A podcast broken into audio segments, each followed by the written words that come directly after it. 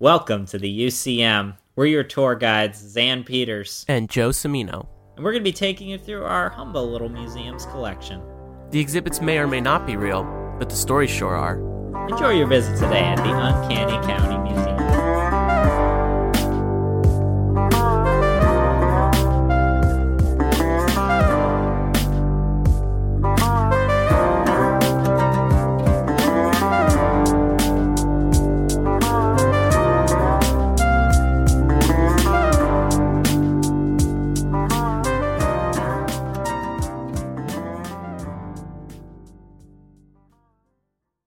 Wow, what a what what a superb owl this Mm. year. As as a, as it is every year. We just really get those really great owls. Yeah, yeah, that is true. Yeah, I mean, I, I was, at, I, I always thought it was, it was, um, about bowls, like who could have Mm. the the best Super Bowl, you know, for like a salad. Like for- like or maybe a pottery throwing contest. oh, that's true. Yeah, I wonder if someone tried to Who do that. Who throws the best bowl? Mm. I mean, do you, do you do this? Do you like go into a gallery and immediately feel for the beginner's hump and you're like, noob? I mean, I guess, yeah. It's a mediocre bowl. At yeah. best. You're just, ugh, I could make that, you know, easily back. I mean, maybe I guess bowl also is a weed thing too. oh, right? that's Smoke true. a bowl. Yeah, smoke a bowl. a Super Bowl. At- oh, there it is. Smoke a Super Bowl. Someone yeah. should try that. That could be fun. hmm A Super Bowl, which is, I guess, just a maybe it's a drag race event with Mm. um Subarus. Oh, like a Subaru Bowl, but they kind of abbreviated it on that one. Yeah, yeah, just you know the Subs. Soups.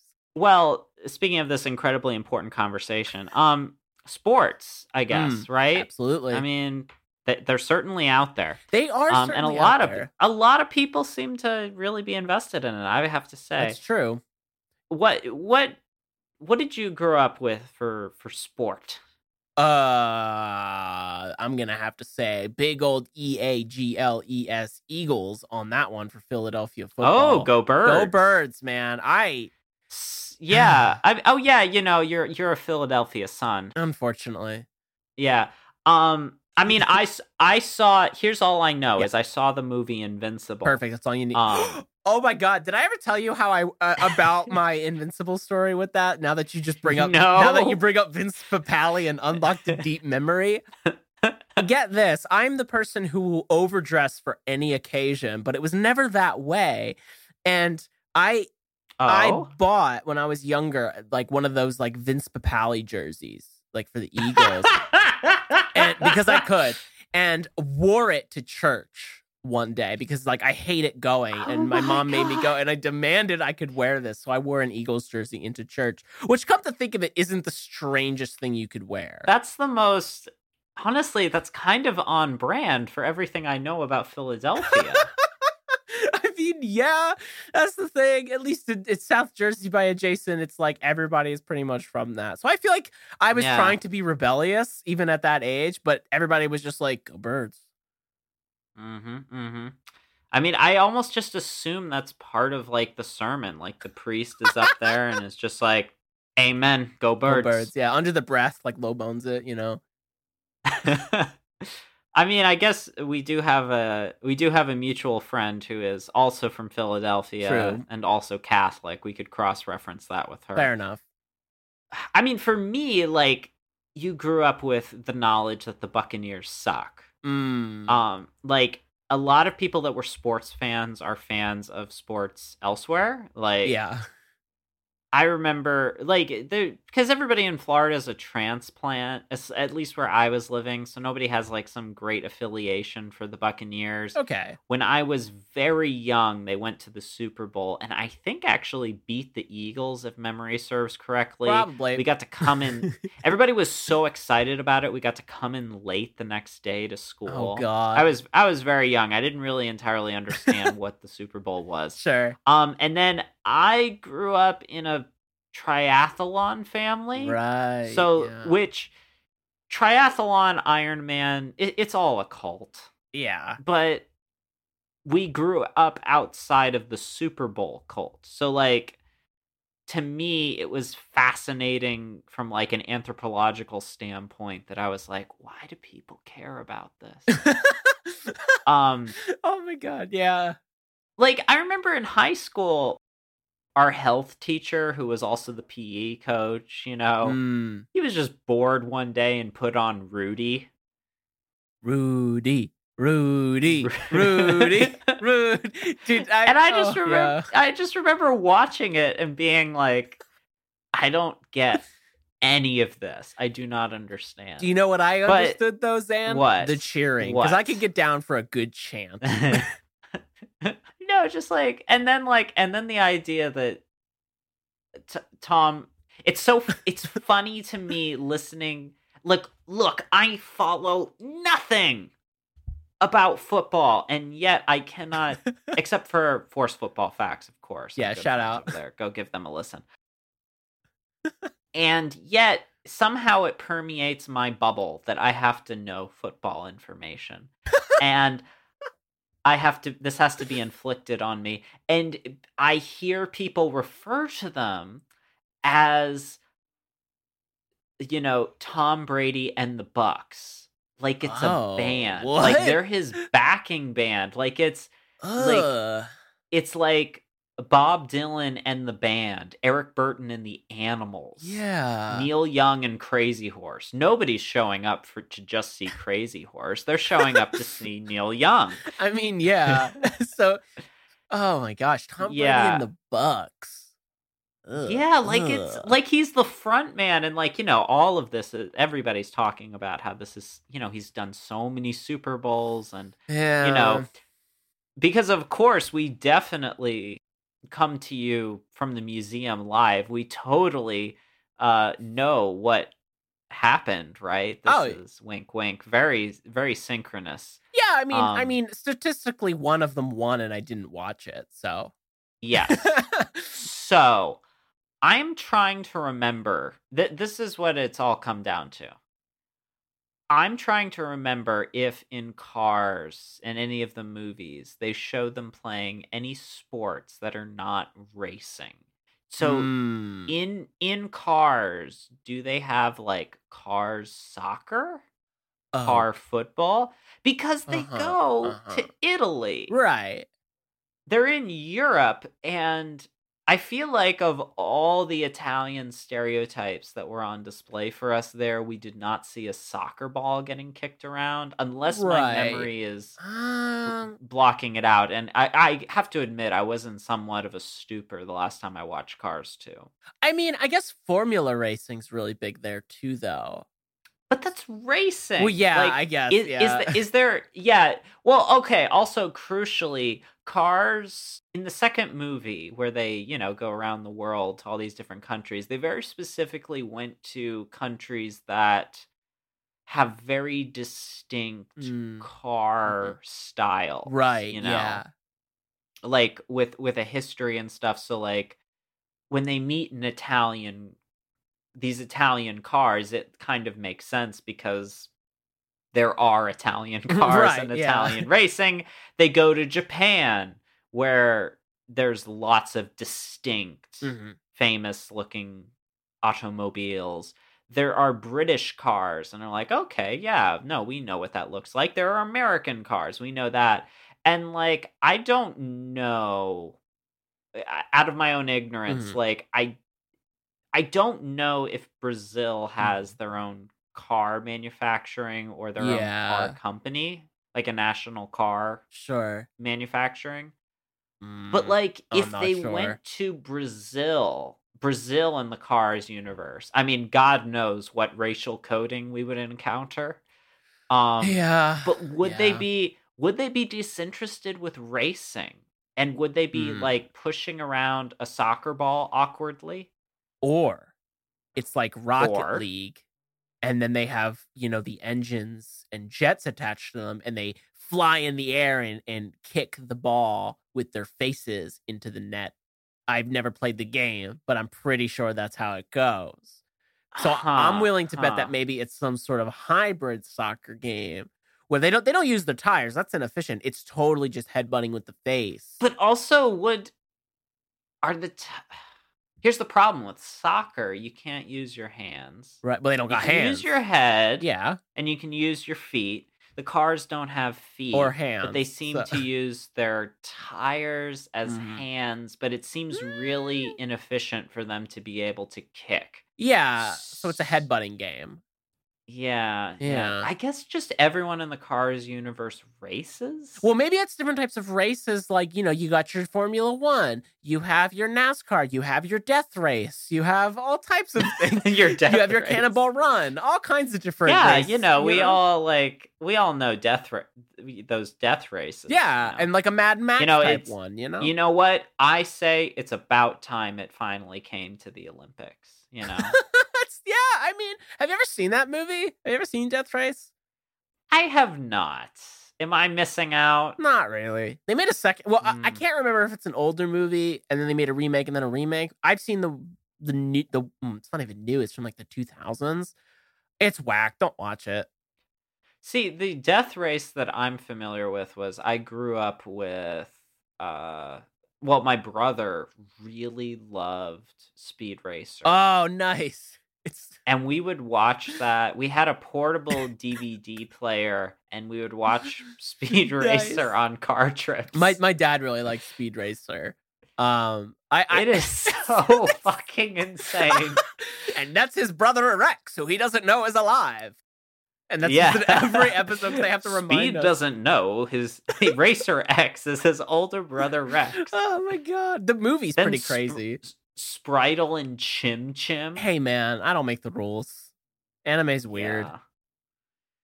yeah, yeah. I mean, I guess we've established that, but I, I, I, I, this is just all I've been able to think about. You know, the the cars problem, as always. I mean, like like. I've always say, I always have an existential crisis every time I even try to think about cars and or cars too and the implications of it. And so one day You do always say do- that every yeah, every time we speak. We open every conversation that that's very true. So Yeah. you Speaking of cars and speaking of Japan, Mm. kind of in a roundabout way. ooh. So, Joe, we're coming hot off the heels of a, another exhibit on a fairly popular topic. Mhm. This band you might have heard of called the Beatles. Yes, very true, very true. As we covered. before. Yeah.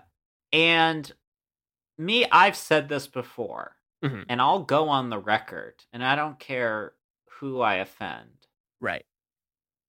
I think the surviving members of the Beatles should partner up the, the surviving members of the Who so that you have Uh huh. because we still got the drummer and the bassist for the Beatles. Yeah. We have the guitar player and vocalist for the Who. Mhm. They combine forces. Right. And they are the Hoodles. Ooh. Okay. Or the Boos. No, Hoodles is fun. I imagine an owl of sorts. the Hoodles. I mean, I think you should really try to pitch this crossover, Xan. I think you could probably get it going. Yeah, I mean, I also think that I I tweeted about this years ago, and nobody cared. But I genuinely, I I wanted Paul McCartney to get back to me because I tweeted a million dollar idea at him, and nobody responded, which was a line of chicken wing seasonings based Ah. off of Wings songs. Ooh. So it's Wings Wings. and you know it's band on Cajun. Oh, fun. yeah, I like that. Yeah. Yeah, right? Live and let fry. Ooh, nice. I like that. Yeah. Maybe I'm a honey glazed. Okay. See, man, these are. Paul, this is free money right here. oh my gosh. Yeah. How do we? How do we get Paul McCartney into the museum? How does that happen? well, it's me right here. oh my God, Paul. Oh, hi. Hi, Joe. Hi. Wow. It's How do you know my Paul name? That's crazy. I didn't know you were a fan of the. Oh, I'm I'm a big fan. Oh. Wow, that's great. Well, thanks. Thank you for supporting the museum and all of that. Um, how was your flight? Mhm, mhm. Not a great time to be flying and whatnot. Oh, I. You're still flying? Oh, I forget. I have instantaneous transportation, but Oh man. you know, it's, it's it's really only available for billionaires. Yeah. Yeah, I mean that's what happens when you enter the strawberry fields and such, so it's fair enough. Yes, yes. um. Oh, bye, Paul. Oh, see, yeah, Uh, okay, he left. So, right at the end of our Beatles exhibit, our Beatles extravaganza, Right. our bonanza, hmm Beatles bonanza, we realized that we actually have some. We, we would like to talk fairly hmm about Yoko Ono. Yes. because I'm I'm of the opinion that she gets a bad rap and and is unfairly vilified in media and we're surrounded by it all the time. Like she is the butt of jokes. We didn't really talk about it in our discussion of the Beatles and I think we would be remiss if we didn't kind of give our remarks about it Yeah. what did you grow up with? Like, did Mhm. you know her first from the jokes, like most people do, or Um. uh, Yeah. Probably. I mean, I really didn't. Like I said before in in the other exhibit, I really didn't know much about the Beatles growing up, other than like the general ones you get from pop culture, and and, and then like until Yeah. later with Yoko Ono, it's even worse. Like I only knew her as you know partner of of John Lennon, and a Yeah. part in a way connected to the Beatles, but I didn't know how. I, I really thought of her as a side character, straight up. And Mhm. I'm mad about that. Yeah. Like I'm mad that that was the depiction I got because like I, this is just one of those cases of people that I didn't know was a fine artist who's insanely famous and really important in the in the art world. And I I knew her and still kind of do as you know it's John Lennon and Yoko Yeah. Ono and, and that in the photograph taken of them and I'm blanking by who it's very famous of them in bed Annie Leibovitz? Yep. So I, I think it's one of the things that I'm I'm trying to, I guess, deal with, and it and it frustrates me that she's still treated as the like butt of a joke in a lot of these cases because it's like really we haven't we really haven't thought about that anymore as a society. Like people still treat her this way. Yeah. It's very frustrating. Well, it's it's one of those things that's like it is such a part of our vernacular that Yeah. you don't even know like you feel like you're interrupting a conversation yeah, when you when you point something out because like you can be having a conversation or a joke or something and someone makes a joke about uh dinosaurs turning into oil and like the you'll see the corner of my eye twitch and Oh, be gosh. like do I correct them and say actually dinosaurs uh actually uh petroleum is not made of dinosaurs oh. Yeah and like uh, like do i interrupt that? Because Yeah. like it's not but it's a part of our vernacular. Yeah, like so he's like okay like a lot of things that i wasn't entirely aware of like like i feel like i grew up knowing like vaguely the beatles and then yoko ono is attached at some point. Yeah. and like i think i came more into awareness of it like like of all things like that i that slowly introduced me to so much referential culture. There's this episode of 30 rock. Oh, where Jenna is dating um these uh this guy from an Australian kids group called the Woggles, which clearly is a, a base is making fun of the Wiggles, Ugh, but they're treating them like they're the Beatles. And Oh. Jenna Jenna proclaims that she wants to be Yoko. She wants to break up this children's group Oh, by telling by telling the lead singer of the Woggles that he's so much better and so much smarter and so much more talented than everyone else. And hmm, like and and then for him to go on his own solo career. right. And that's really the story we're given of the Beatles a lot of the time. Like that they're just four guys and they're best friends and like I guess even as a kid like I pictured them living in like an Alvin the, the Chipmunk style room where they all slept in their own bed and four in a row. Like, and you know, John John has a J above his bed. Yeah. George has a G above his bed. Right. You know, Yeah, that's. it's like that, like that kind of thing. I mean, that's like, fun. I feel like they did at one Yeah, point. just but yeah, I get what you're. I get what you're saying because it's it's kind of spoon fed to us that way, if we're being Yeah. honest. And then it's like, oh, here comes the girlfriend who's gonna ruin everything because that's what happened. but that's the narrative that's the narrative Exactly. like that and especially for like a lot of classic rock bands dad rock bands Yeah. like that is the narrative because the beatles are such an archetype that we you know last time i spoke a little bit about the way that we project kind of the four humors onto right. Yeah. onto people and fictional characters alike.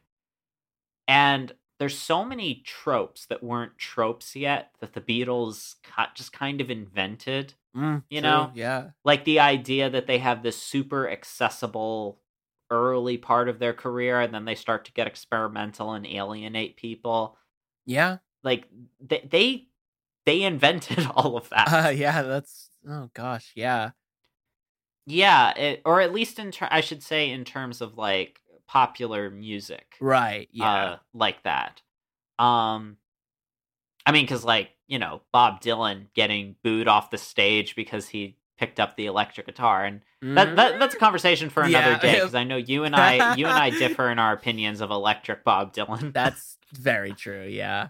but yeah, specifically, and here's the problem, and and we are we are falling into this trap itself as we do this. Yeah. we want to talk about Yoko Ono, Uh-huh. and yet we keep talking about the Beatles, and we're going to keep talking about John Lennon, and it's one of those. It's a real Amal Clooney type situation, Right. You know, Yeah. Yeah. where she has this incredible, impressive career, and really the husband could almost be the footnote, Yeah. you know, in telling the story and telling history. Right. I was really pleasantly surprised last year when you and I were in uh, an art history course. Yep. And Yoko Ono and her work were brought up uh, as part of Fluxus. Yeah. Absolutely. And our professor did not mention John Lennon once. No. We just talked about Yoko Ono's work Mhm. and where it fit into the history of art because I feel like I knew also she was an artist, but again, she has art that is the stuff that we would think of as stereotypical, pretentious, very avant garde art stuff. Like Mhm. a few years ago, and still now, you get the meme of Yoko Ono doing a vocal performance where objectively, if you don't know what's going on, you see this woman go up to a microphone and just start yelling Right. uh, into the microphone. And, you know, people would put music behind it and they would be like, Yoko Ono sings the national anthem. Yeah. And then, like, behind her, you hear the music. And then Yoko's just, ah! right. Like, like there was even an Animaniacs episode making fun of Yoko oh God. like and her and her singing and and the and the screaming and wi- without the context she does seem like that very art school very pretentious very why is this art type Yeah. of art Right. Right. yeah be- because she is put out of context she Mhm. is her work is being juxtaposed with the fucking beatles Yeah. the most market one of the most marketable things on earth Yeah. Literally, like we talked about, there's an Yeah. economy behind it. It's insane. yeah yeah i mean because i mean that's that's also something to think about with art like Yeah. like there's been for me like and i run into this a lot because i like classic rock you get if you put that into your algorithm looking for music to listen to if you want to like put on a playlist or something Mm-hmm. i'm gonna put in bruce springsteen Yeah. my man the boss Sure. Bruce Frederick, Bruce Frederick Joseph Springsteen. I always type in his full name out of respect. of course, as you do. Yes. And then it's like, oh, you like Bruce Springsteen? Well, you must want to listen to Lynyrd Skynyrd. and you're like, do I? Are you, are you sure? Yeah, you must want to listen to Kiss. And I really don't like Kiss. Kiss is Kiss is gross. I, mean, I don't yeah. get it. Toronto! Toronto! All right, listen. Listen. Oh god. so weird. I don't I don't like Kiss Love either. Gun. Hi there, my name is Colby White, and I'm one of the hosts from Force Football Facts, a podcast where my friend Zachary and I force our other friend Tyrell to give us insights into the game, even though he doesn't know anything about it. We use our humor to bring you weekly football news in a new way that takes fan opinions into account while also helping new fans understand why we love this game so much. You can check us out on our website, forcefootballfacts.com, or wherever podcasts are available. Hope to see you soon. Yeah, um, yeah, uh, yeah. But you that that very marketable, very very marketable yeah. music, and it's like that's not what I'm listening for. Yeah. That's not what I'm going for when I go for those bands. Right. But anyways, that that's a whole other thing. Yeah. so this is kind of uh, this is uh, a neat opportunity for us to talk Right. about Yoko Ono, and I know we already broke our rule and isolate her from John Lennon and the Beatles, but Yeah. like let's talk about her work. Mhm. Let's talk about what's important about it, and let's maybe give people a point where they could get into this and understand what's going on Yeah. and like like all abstract or um conceptual art i'm not going to say you have to like it because you don't have to like it and in a lot of cases It's not meant for you. it's to. not Yeah. it's it's not the type of thing where you're supposed to be oh i like that you're not that's not the reaction that they're trying to get from you right. Exactly. if we can if we if you're coming hot off the heels of our previous uh, entry on the beatles and where we can hopefully give you some tools to uh to look at her work and Mhm. you know maybe give give it a shot like because there's genuinely interesting stuff going on here oh, to a- talk about Absolutely. I mean, just a, just one thing before we kind of we we head into our exhibit here and discuss it. I mean, I think for me, you know, I didn't like I said earlier, I didn't know she was an artist, and then just being introduced to her in in class, and then stumbling upon not one but two exhibits in oh different yeah in different moments in Italy, and then you know, not even coming like one of them being her Apple piece. I, I think it's just Mhm. titled that I can't remember. Of uh, and it was a, a part of a Fluxus kind of retrospective in um, Museo Novecento in Florence, Italy. That is. It was like incredible because you're like, oh my god, we just talked about this in, in class, and now we're here, and I'm seeing this, and it's and it's it's a fantastic piece, and I think we can.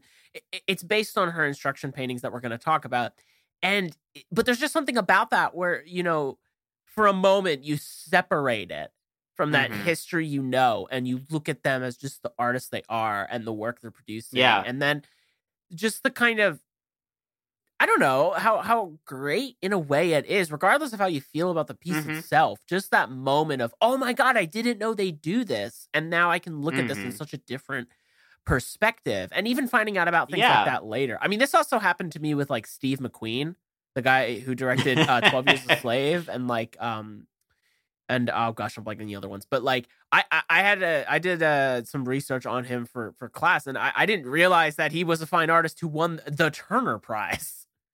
You know, I, I didn't know that, and yeah, he's he's incredibly influential and famous for not only video and film, but for visual art and and drawing. and things like that, Ka-chow, it's me, Steve McQueen. No, not that Steve McQueen, Xan. Ka-chow.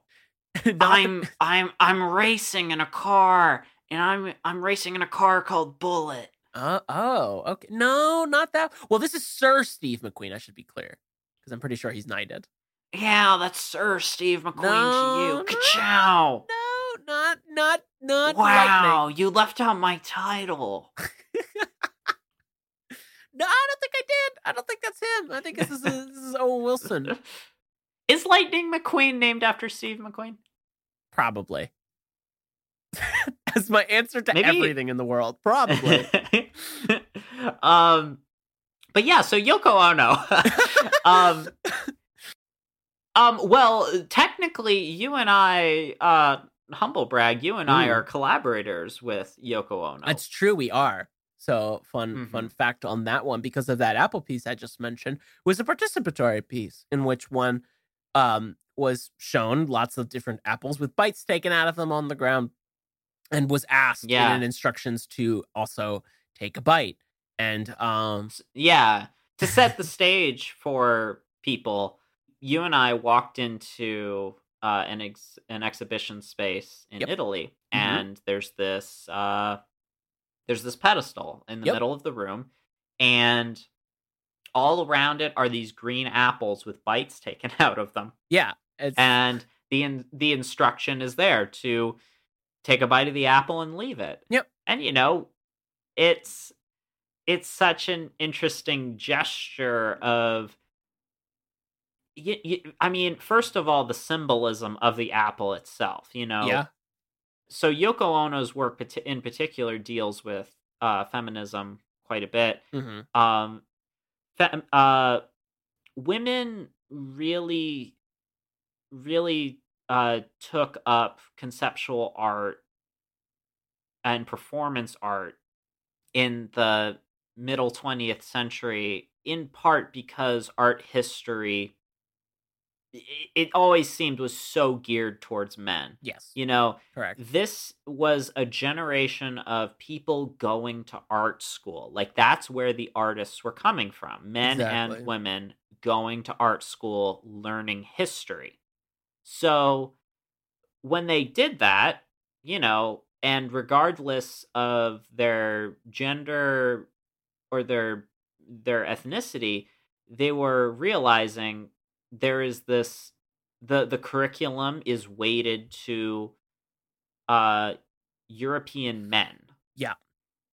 And there's, you know, all of these uh things, all these threads running through running through the curriculum that is taught of the male genius. Mhm. And so for women to sort of come in and want to participate in this story of art history, a big part is finding the places where women do have an impact. And in a lot of cases that is you know um women participating in culture through craft through food through culture th- through raising children. Like because those were the roles that they were you know restricted to for much of uh the the history that was being taught they're going to look at that history of craft and knowledge. So to bring the apple forth when you when you encounter a work like this, Mhm. when you're looking at the apple and you're looking at this dialogue of strangers coming into a gallery, everybody is taking a bite of this uh of this food and you're getting that connection of knowledge Mm. that it's it's uh biblical you know eve Right. eve taking the apple and it, it, I, I couldn't help in my own way but to think oh there's also you know a tiny tiny bit of me that's like there's also the apple connection Yeah. with the beatles I'm gonna try not to- Oh, see, I was thinking Steve Jobs. I was thinking actual Apple. Interesting. I I mean, I guess this yeah, a precursor, but yeah. yeah Well, yeah. I mean, I know. I, I'm pretty sure, if I'm not mistaken, too, that the work that specific one was coming from somebody actually taking a bite of the apple on the pedestal that they used it. But I don't know. Yeah. I don't know if Yeah. this gesture specifically for the work shown was actually Yeah. directed from that. But I'm pretty No, sure that's how it goes. Yeah, and I'm not, and I'm not saying that that's even necessarily what went into mine. What went what Right. was what was going into the creation of the work, Sure, but sure, I'm sure. saying I, I I want people to be clear. It's like when we're talking about this uh this very conceptual art, bring your experiences with you. Yes, absolutely. Bring bring everything you have with you. yeah. Because you if you might see the apple, you might think computers. You might think you might think the Beatles, but then think further. Yeah. Think not the the forbidden fruit, the tree of knowledge, Mhm. the um you know this uh this vilification of women as Yeah. the corruptors as the corruptors of men, you know? Yeah, I mean, but Uh, with all like conceptual art in that case too, and and then even specifically with hers, it's there's so many layers to simplicity. It Mm-hmm. might be shown as the easy way or, or something that people can, oh, well, anybody Yeah. can put an apple on a pedestal. But, you know, when you start to break it down and the things that are there and what it represents and how it's formed and how it's been, you know, what it calls back to and the gesture that signifies is Yeah. very impactful. And it's very, hmm um, it has a lot of Yeah. depth to it, you know? Yeah. And I think we should also mention, you know, Yoko Ono herself has an incredible art education Oh, yeah. behind her. Absolutely. The the other thing that uh sort of while while we were going over our material for this, I wanted to refresh my memory on her age. She's 87. She was Mm. born in 1933. Yeah. Yeah. uh, you know, so still Japan is still an empire at that point. And that's the that's the crazy thing about all of these 60s artists is they were all born in the, you know, they were born either in the direct aftermath of or Yeah. in the later parts of World War II. Like they were coming of age during these Mhm. things, you know. Keith Richards has a thing in his autobiography, and I I remember reading this and just like it really put it into perspective. You know, Uh, on the one hand, how far removed it was, but also how not far removed it was. Like him talking about just growing up, and there were just craters in the streets. Yeah. you know Right. that the war. He was a little older. The war was over. You know, Yeah. um, because I think he was born in forty five Okay. but uh or or maybe maybe 44 i think i- during the war Right. he was born like during like a bombing raid Jesus. or something Hardcore. And i was born I, hey i i was born in a crossfire hurricane Mm, there you go. jumping jack jumping jack flash but yeah all of these guys and gals um and everything in between are growing up in the aftermath of world war ii Hmm. and I it's and, and that always seems because when you think about the young people of the 60s it already seems like far in the past but this is this this is a reality for them growing up you know and then she moves to new york city she's you know she goes to sarah lawrence she knew john cage like yeah. all of these incredibly important artists and activists um and performers you know she was in the thick of it and you can't pretend the way the way she was you know the, the way she was slandered to say you know she was talentless she just you know was uh, latching on you know j- that that she had nothing to do with John Lennon she was a serious avant-garde artist Mm-hmm. Mm-hmm. and and to suggest that you know she was that like like if anything like she's she's a more she's a more avant-garde artist than John Lennon I mean, yeah. to be honest, yes.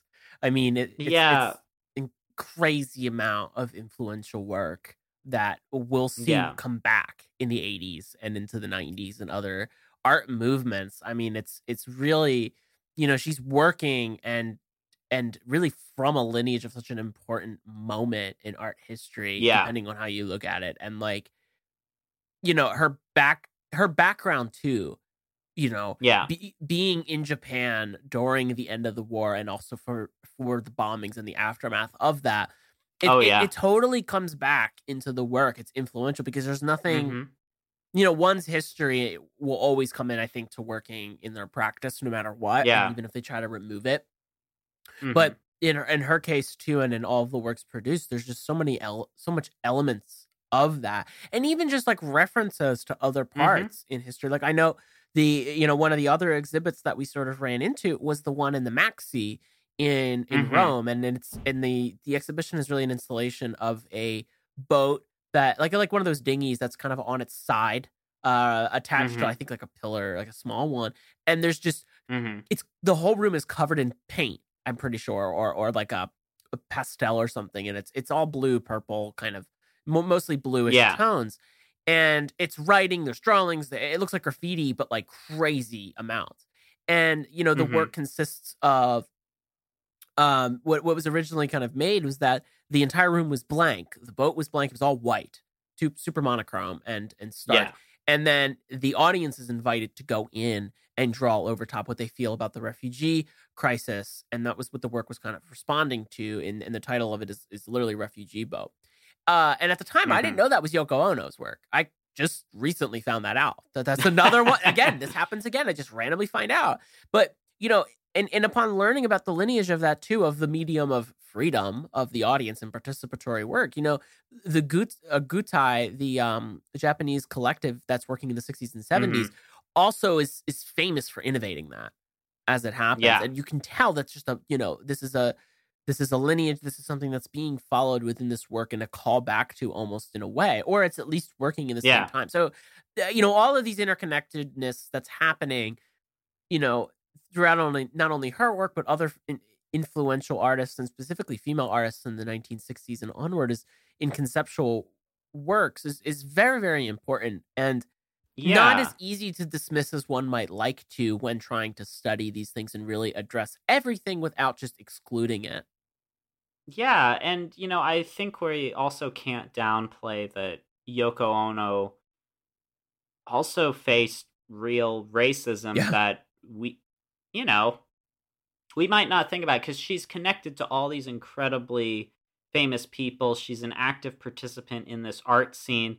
And then, you know, like you said, uh, just from her growing up and the time period she was living in, you know, the the the war in the Mhm. in the Pacific was recent memory Yeah, exactly. uh, for for a lot of people, and the you know racism she faced as a person of Japanese descent, both you know not not not even just in in America, but in in the UK. yeah, You know, uh, I mean they they in part moved to New York, her and John later because of the racism interesting. uh that she faced and it's uh it, it's it, you know you, you can't discount all of these things either when we when we don't evaluate uh the the hatred that we throw at someone that we think broke up our favorite boy band Yeah,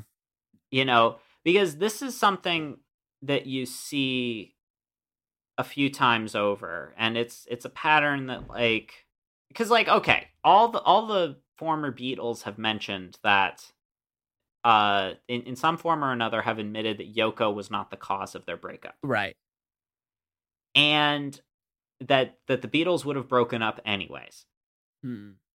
but but the the thing that people still throw at her uh a lot of it reminds me i of the stuff that the the way that people talk about courtney love and in part that's why i have such a hard time buying into and having fun with like conspiracy theories about courtney love like Hmm.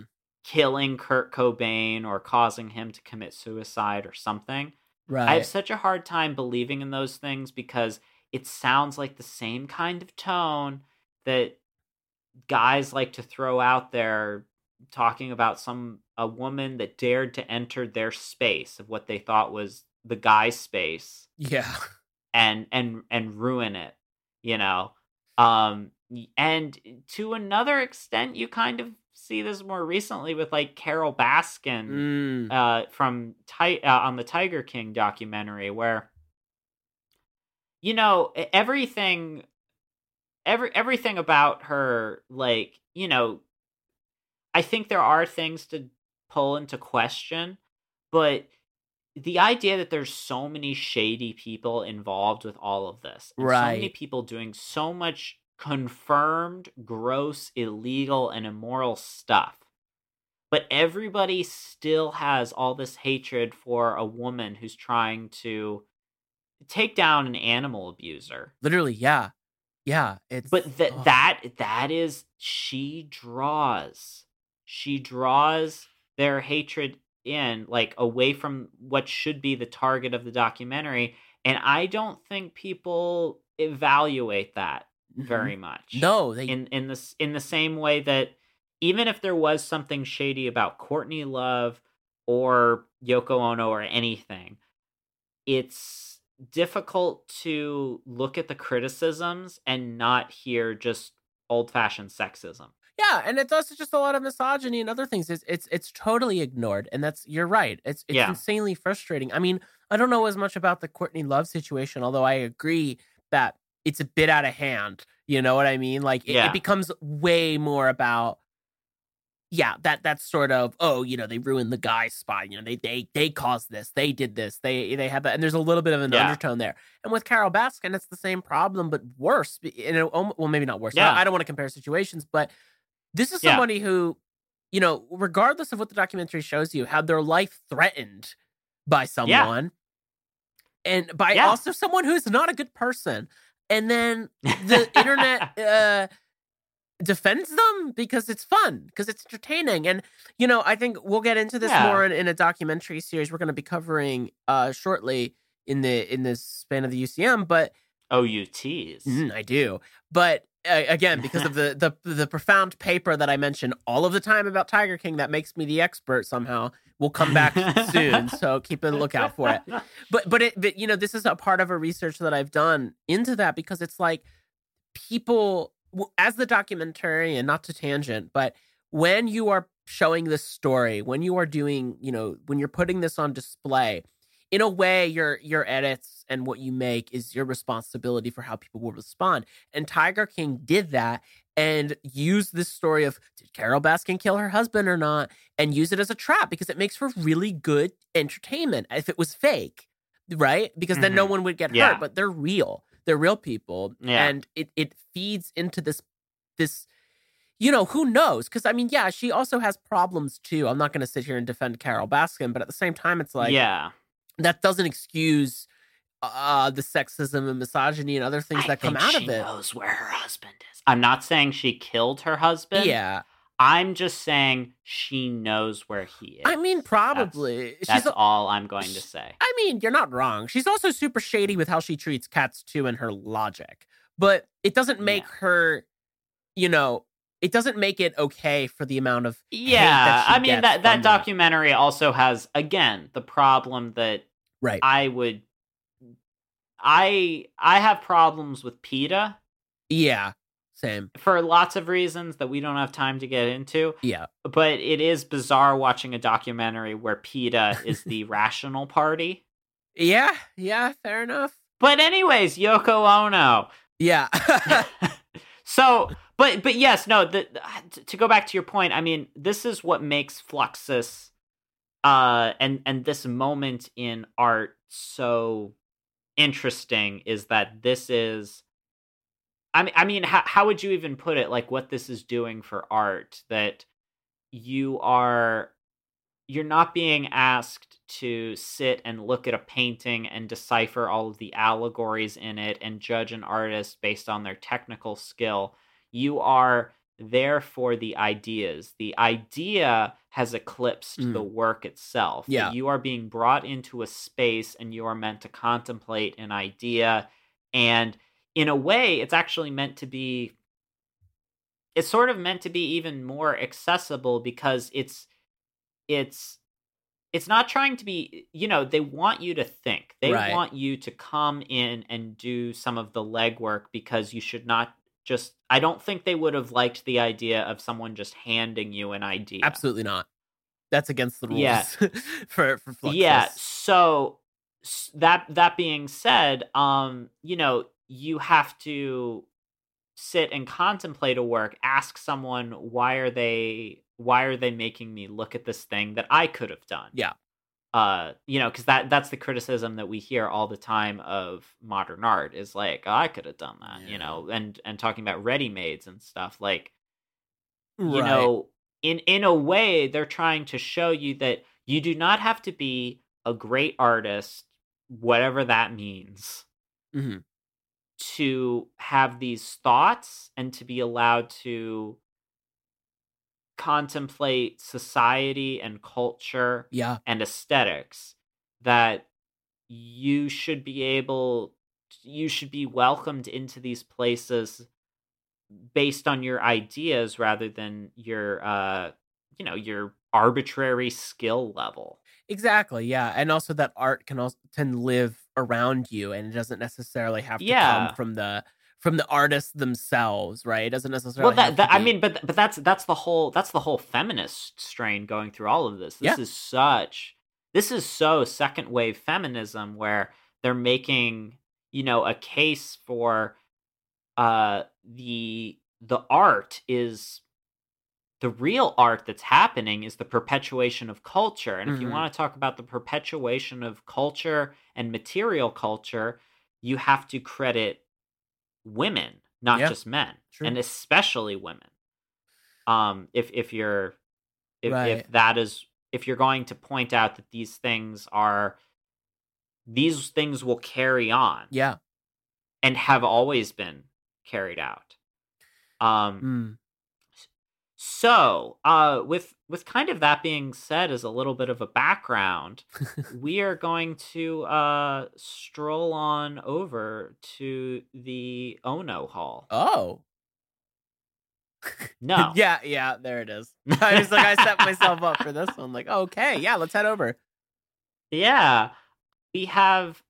Th- this is sort of a twist on the way that you might encounter Yoko's, um, Yoko's work in a gallery, where you know typically these instruction paintings, Mhm. which basically the the idea is it is giving you instructions for art. Right. They're very short, you know, usually a sentence or two. They're very reminiscent of haikus. Mhm. Just, you know, typewriter on paper. And you are meant to think about how you would carry out uh, these sort of these sort of challenges.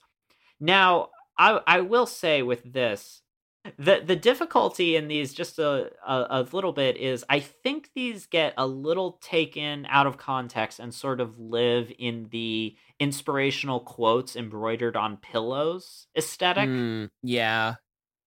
you know um but i want us to go through some of uh what what we're going to be going through in this exhibit is we're going to go through uh a few of Yoko Ono's most famous instruction paintings hmm and us our audience included can get to contemplate how on earth we w- might carry out some of these instructions for art Uh, yeah. so if we're all ready, if you all follow us through, we'll head all into the uh, the Ono Hall. Yeah, let's do it. All right. So first up, uh, everybody uh, here, I'll just pass out uh, all of these canvases here because the instructions for this one: painting to be stepped on. Leave a piece of canvas or finished painting on the floor or in the street. 1960 winter. Hmm. All right. Yeah. Well, I'm just gonna throw that over there. And Yeah, yeah. Aw, I spent so much time stretching that. yeah. Well, Yeah.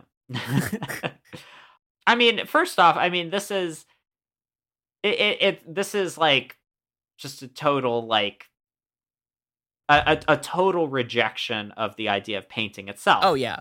Again, this is, you know, not what we would traditionally think of as a painting and um the the, the instruction of it Yeah. is this is I mean, did you ever get a prompt like this in any painting class you were in? Not to go step on it, but like the gesture of that. Yeah. I mean, it's kind of. It's, it's reminiscent of something, right? Where it would be like, look at this Very lemon much. and paint it, or look at this, um, go outside and find a leaf and bring it in, and that's what you'll paint today. You know, something well, if you're like think, if you're thinking of these as painting exercises, uh huh. okay, like to you know use your fruit example, like to paint fruit, like so. What is the point of painting fruit that we learn to replicate these assemblages? You know, because I guess it's i- i- in how you figure out your gesture and how you figure out your mark making. Right. Yeah. because that that that's what we're doing. Yeah. We're thinking about what is crucial that it ends up on the canvas. Is it the canvas itself that is art? Is it the marks we make on it?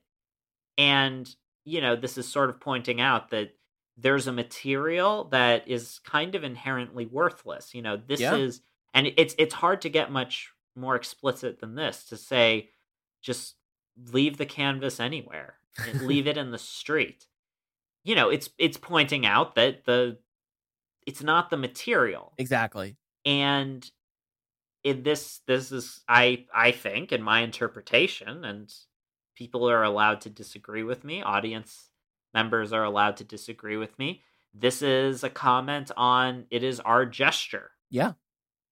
uh and not just the material I, I mean, I would I would agree. Yes, I think exactly. It's Ah. it's that, and and then in a lot of cases too, it, it it's like I was saying before, the simplicity being layered.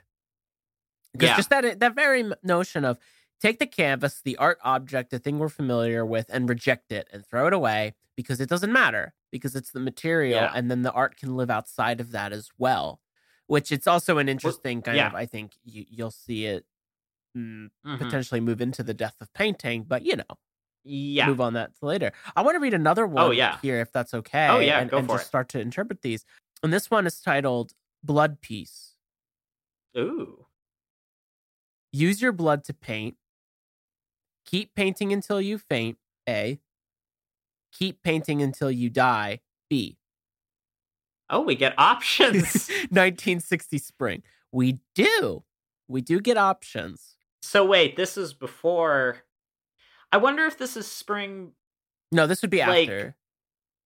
Yeah, but like, what if it was like winter, like December 1960? Uh, I guess that's true. That's well, no, Yeah. but then it would be. But maybe Oh, this is maybe this is after. Okay, so we're using our using our blood, and we get options. We get options. this is. So I see a lot of audience members looking very nervous as Yeah. to uh, Yeah. uh, about how much blood we're going to need to start taking to finish this piece. And obviously, we're going to have a much smaller crowd if we uh, follow through with these options. Yeah, but I think that's yeah. really the beauty of that's the beauty of our imaginary museum. I think um, is let's actually explore what what the implications here are because it's a it's to me this is this is trying to be an artist because Yeah. the two options of you try something and it exhausts you Yeah. or you try something and it becomes a part of your life because Mm, I think the crucial part of keep painting until you die is like I eh, that it's like that's such a like that's kind of like a really metal idea, you know. Like, well, yeah. I mean, it, but but I I I mean to, I mean how how do you how do you take it? Because to me it's like eh, when you're you are going to bleed you either exhaust yourself right away or you're going to bleed your art out of yourself for the rest of Mm. your life yeah. I mean, without taking it literally, I think it's quite. It, it's quite honestly that you know, paint for the rest of your life. You're going to be making something forever until it comes to a halt. You know, the the blood, your your life essence, the thing that drives you is going to keep making things. I don't think. I don't think Yoko Ono literally means bleed yourself out and actually paint with your blood, but I think if we take it as a metaphorical context and read it that way, Um, there's a lot Mhm. there, like you're pointing at, you know, with that Mhm. you can burn yourself out rather quickly with the thing you do, or it can become something that Mhm. literally takes your entire life and becomes that. But then there, I mean, there's that kind of interesting fascination of actually painting with your blood as an action, though, right? That you become a part of the painting and the painting becomes you, whatever. But it's, I guess it's, I guess it's, sick, I, I guess it's mark making to a certain degree. But, but it- yeah, I mean, yeah. but, but this is this is the fun of it. It's all about the thought, Yeah.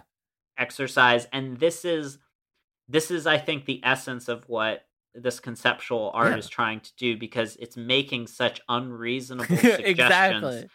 But that it's really highlighting that it is the i the idea is more important than doing the thing exactly. I mean, itself. Yeah, absolutely. I mean, listen, if eh, you know, t- eh, take it for our audience here as well. If you want homework, if you want to challenge yourself, try doing some of these, but as thought exercises, as as essays. Can we put a dis- Can we put a disclaimer literally. there? We don't want you to literally do I said thought exercises as essays, not, not literally to be clear, to be clear, thought exercise. thought exercises for legal reasons. That's a joke. No, but but you know, one could write an entire paper on one of these just from the question, the implication, or maybe not a paper, maybe like an essay, I guess, or something like. Isn't that the same thing? Yeah. Like a, like a monologue. thought- a thought- A th- Yeah, a thought piece, A thought New piece. Yorker article. yeah, absolutely. Another piece, uh, painting to see the room. So the instructions here, we'll pass all of these out here. Okay. Drill a small, almost invisible hole in the center of the canvas and see Oh. the room through it. 1961 autumn. Oh. So this is this is after she's bled a bit, I guess. yeah, we get the um, pin, the needle right through. And Okay. she and she threw the canvas in the street. I wonder if it's the same canvas. I'm gonna say no, but Yeah. Okay, get a fresh canvas. fresh canvas without blood on it Without and blood. without footprints on it. Mm-hmm. And then drill this small hole. Okay. Now, this is to me, this is a little more tongue in cheek, like Yeah. Well, because on on the one hand, this is this seems like it must be a reference to camera obscura. Yes. and then also i feel like this is okay so so in the history of uh european painting but also japanese painting as well you know the painting is meant to show you what the artist sees And Right. th- this is this is something that you know not not all art lineages have which is the painting meant to stand in for your eye Mm-hmm. Yes. and it's it's sort of a uh it, it's sort of just a I, I think that's the thing that people don't always get about conceptual art it's supposed to be fun this is a fun this is a fun gesture exercise whatever in thinking about the canvas is your vantage point Yes. and you know in, in sort of this this reference to the camera this reference to the eye this is you know it's that moment of thinking about what is what is important enough that you want to show other people your point of view Mm. Right. Yeah. in the canvas Huh. yeah yeah hot take on that Yeah. one. Yeah, I mean, I, I absolutely, I definitely think, I think for that as well, it's the literal eye, and then also, you know, the camera obscura for sure. Absolutely. how about you you have one more for us Yeah, let's take a look at this last one here. now this And- is a class No, yeah, this is this is the one that I was introduced to first, and Mm-hmm. kind of one of my favorites. Painting to exist only when it's copied or photographed. Let people copy or photograph your paintings. Destroy the originals. 1964 spring. there is so much so much to think here. about with so this one much here. let's let's just immediately reference the obvious of you know the reference to the um art and the age of mechanical reproduction by Walter Benjamin. You know, yeah. I think ultimately it's immediately pulling back to to that. For those who don't know Yeah. the text, in the short as a summary as I can, essentially it's questioning the idea of not only the meaning of art but the value and other things attached to it in this in this age of reproducing it. How does the painting become a Yeah. photograph and the photograph of a painting is a photograph and what are the implications of that when you remove the original and, and how does the loss of aura and Yeah. the aura in general get translated. A, a, topic for a Yeah. different day. But with that being said, you know, it's such an interesting question in this work of the original of what does the original mean? What is the actual Mhm. painting? Is the photograph more valuable? Is the repetition more important? I mean, these are these are just some of the questions I think that come Oh, out yeah. of that. totally. And you know, I think even at the time in this sort of mm, marketable, you know, age of um of aesthetic of art, and you know, we're right in the middle of pop art at that point too.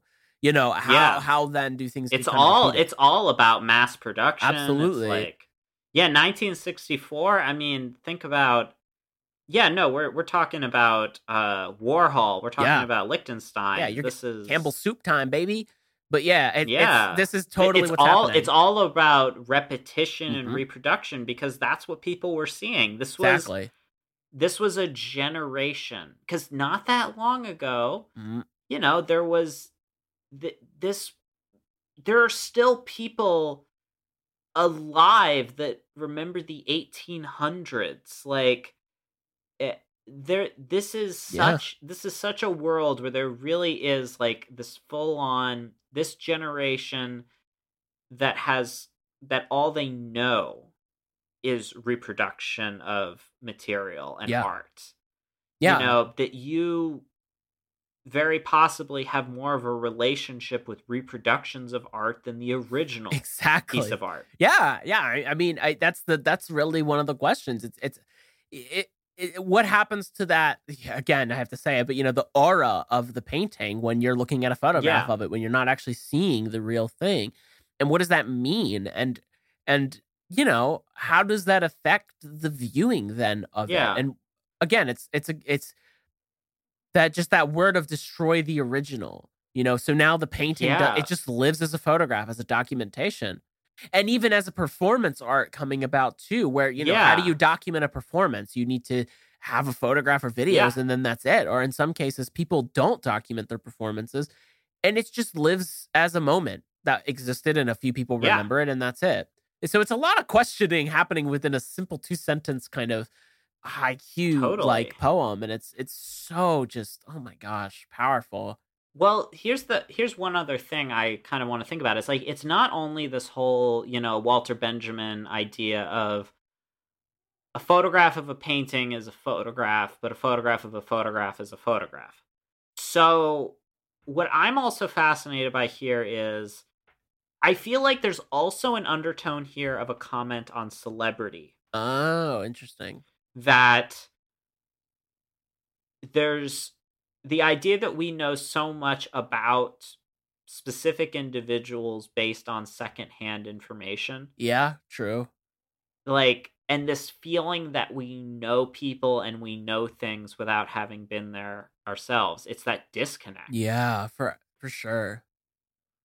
Yeah, that's a good point Yeah. actually with that. And definitely I mean it would make Mhm. sense, you know, especially Yeah. again, this mass media, this mass reproduction yeah and other things destroy happening. the original Yeah.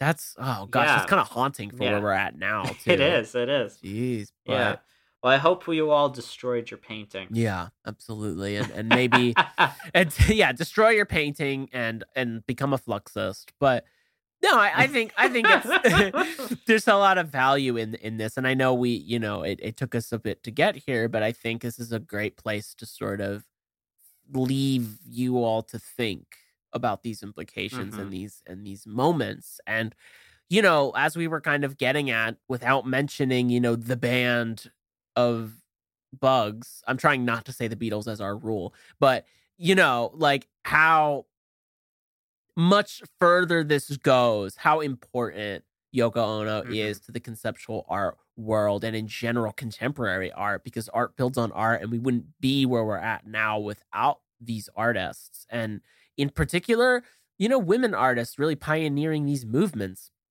and so i Yeah. think it's it's um honestly if you have time go through and read some of these um of these uh instruction paintings and just maybe do them but be careful and don't do the dangerous ones yeah but also i think understand you're not really supposed to and yeah you know think about it that's yeah. Just think about it. I mean, it. I I think almost the fun would be coming up with your own. Yeah, Um, yeah, as well because that seems also in the spirit of this because i know you can buy like um just whole box sets of Oh, yeah. these you know along with yoko's music and stuff i think it's also worth pointing out Oh, you know, yeah. she was hugely influential to the b-52s yes, and a lot of other bands but you, you, she had a measurable impact Oh, yeah. outside of her relationship to John Lennon on Yeah. art. And once you start to go into her work, you start to see it because